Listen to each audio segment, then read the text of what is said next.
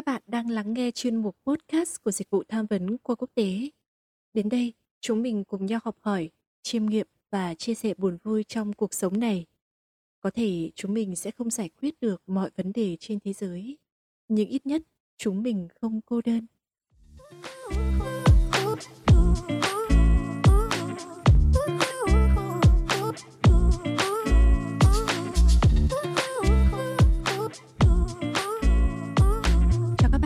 Đây là mình Như Phương. Bạn đã sẵn sàng đồng hành với mình trong tập podcast này chưa nhỉ? Nếu đã sẵn sàng, thì xin mời bạn hãy đeo tay phone vào, tìm một chỗ ngả lưng thật thoải mái và lắng nghe vì tập hôm nay sẽ là những tâm sự sâu lắng của một bạn trẻ đã gửi đến dịch vụ tham vấn. Tập podcast này xin được dành tặng cho các bạn chuẩn bị bước sang 19 hoặc đã trải qua tuổi 19.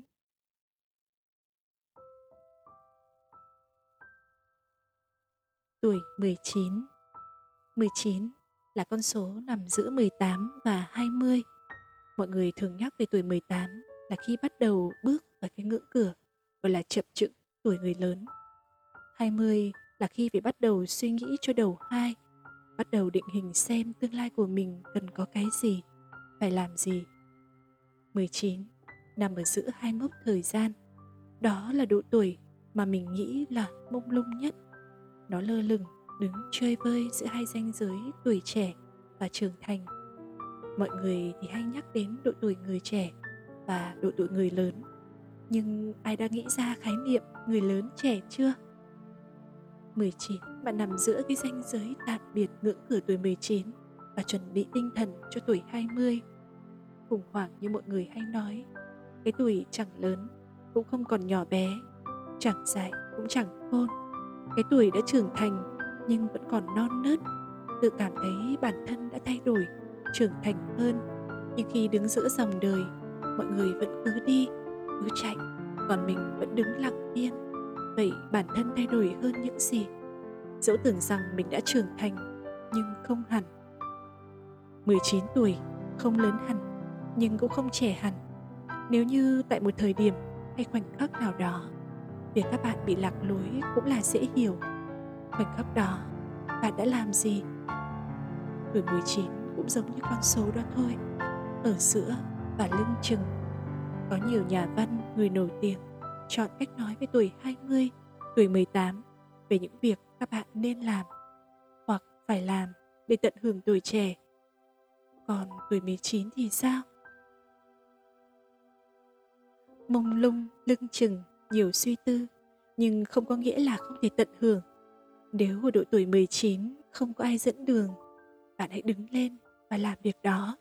Không ai hiểu hơn bản thân bạn mình có nghe tập podcast số 3 đối mặt với lo âu và học được từ đó cách hít thở đúng cách giúp mình bình tĩnh hơn. Nên bạn có thể áp dụng để giải tỏa những căng thẳng và sống trọn vẹn hơn với cuộc sống. Ngoài ra thì mình sẽ đưa ra một phương pháp mà bản thân mình đã thử và cảm thấy ổn. Đó là hãy dành ra tầm 1 2 tiếng, mở shuffle playlist, danh sách phát nhạc yêu thích của các bạn, đắm chìm trong đó. Lúc này, trí tưởng tượng của bạn sẽ mở và dần dần, nếu bạn để ý kỹ, bạn có thể thấy được ước mơ của bản thân. Đúng, tuổi 19 vẫn kịp nhận ra mình còn đó một ước mơ, một đam mê để mà theo đuổi cơ hội có nhiều nhưng chỉ sợ bản thân không nắm bắt được chăn trở suy nghĩ hoài cho một quyết định tuổi 19 cũng giống như ở bất kỳ độ tuổi nào có cười, có khóc. Và tuổi 19 của mình thực tế ngập tràn nước mắt khá nhiều. Và mình biết có nhiều bạn giống mình là thế hệ Z. Dù ít hay nhiều, mình biết được rằng xã hội, cuộc sống thay đổi, nó phức tạp hơn rất nhiều. Đặc biệt là trong tình trạng Covid, vô tình tạo nên hiện tượng cabin fever. Đó còn gọi là sốt cabin, là một tình trạng hội chứng xảy ra khi ai đó bị kẹt quá lâu trong một nơi nào đó và nếu một người không thể ra ngoài hít thở khí trời hoặc giao lưu với những người khác họ sẽ có xu hướng bị mắc kẹt bị khóa kín nhất là khi bị buộc phải ở lại trong một nơi vừa khép kín vừa xa xôi sẽ cảm thấy bất hạnh chán trường và lúc ấy mình đã khóc. Nhưng mình nghĩ khóc không xấu, khóc không có nghĩa là bạn từ bỏ. Khóc là cách xả stress tốt nhất mình nghĩ đến và hãy nhìn vào mặt tích cực. Khóc sẽ giúp mi bạn dài hơn, giải tỏa, làm sạch bụi bẩn trong mắt. Vậy hãy khóc khi còn có thể. Có nhiều người không còn có thể khóc được nữa. Không khóc, tức là một phần nào đó trong bạn chấp nhận từ bỏ và trở nên chai lì cảm xúc rồi. Và đối với mình viết cũng là một cách rất tốt để giải tỏa bộc lộ cảm xúc. Đó là một phương thức truyền đạt những thứ mà các bạn có thể không dễ dàng biểu lộ. Vậy hãy viết ra một bức thư, những dòng nhật ký, những cảm xúc mà các bạn không thể nói ra không ai đánh giá bạn đâu hay nhận xét bài viết của các bạn hãy là chính mình viết ra những khúc mắc các bạn không thể kể ra hoặc hãy thử viết một bức thư và gửi tặng những lời yêu cho bản thân mình. Với mình, tuổi 19 có thể đáng sợ, nhưng không khó đương đầu một chút nào. Hãy tận hưởng, cũng như ở những độ tuổi số đẹp khác. Nó chỉ xảy ra một lần.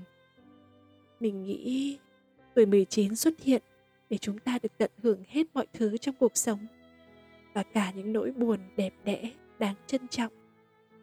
Tuổi 19 mình thích những khoảng lặng chỉ một mình mình lắng nghe và thấu hiểu trái tim Vậy là chúng ta đã vừa lắng nghe những tâm sự của một bạn trẻ về tuổi 19. Các bạn biết không? Bản thân mình khi đọc những dòng tâm sự này đã thực sự rung động. Và quả thực, đúng là những lời từ trái tim sẽ chạm đến được trái tim.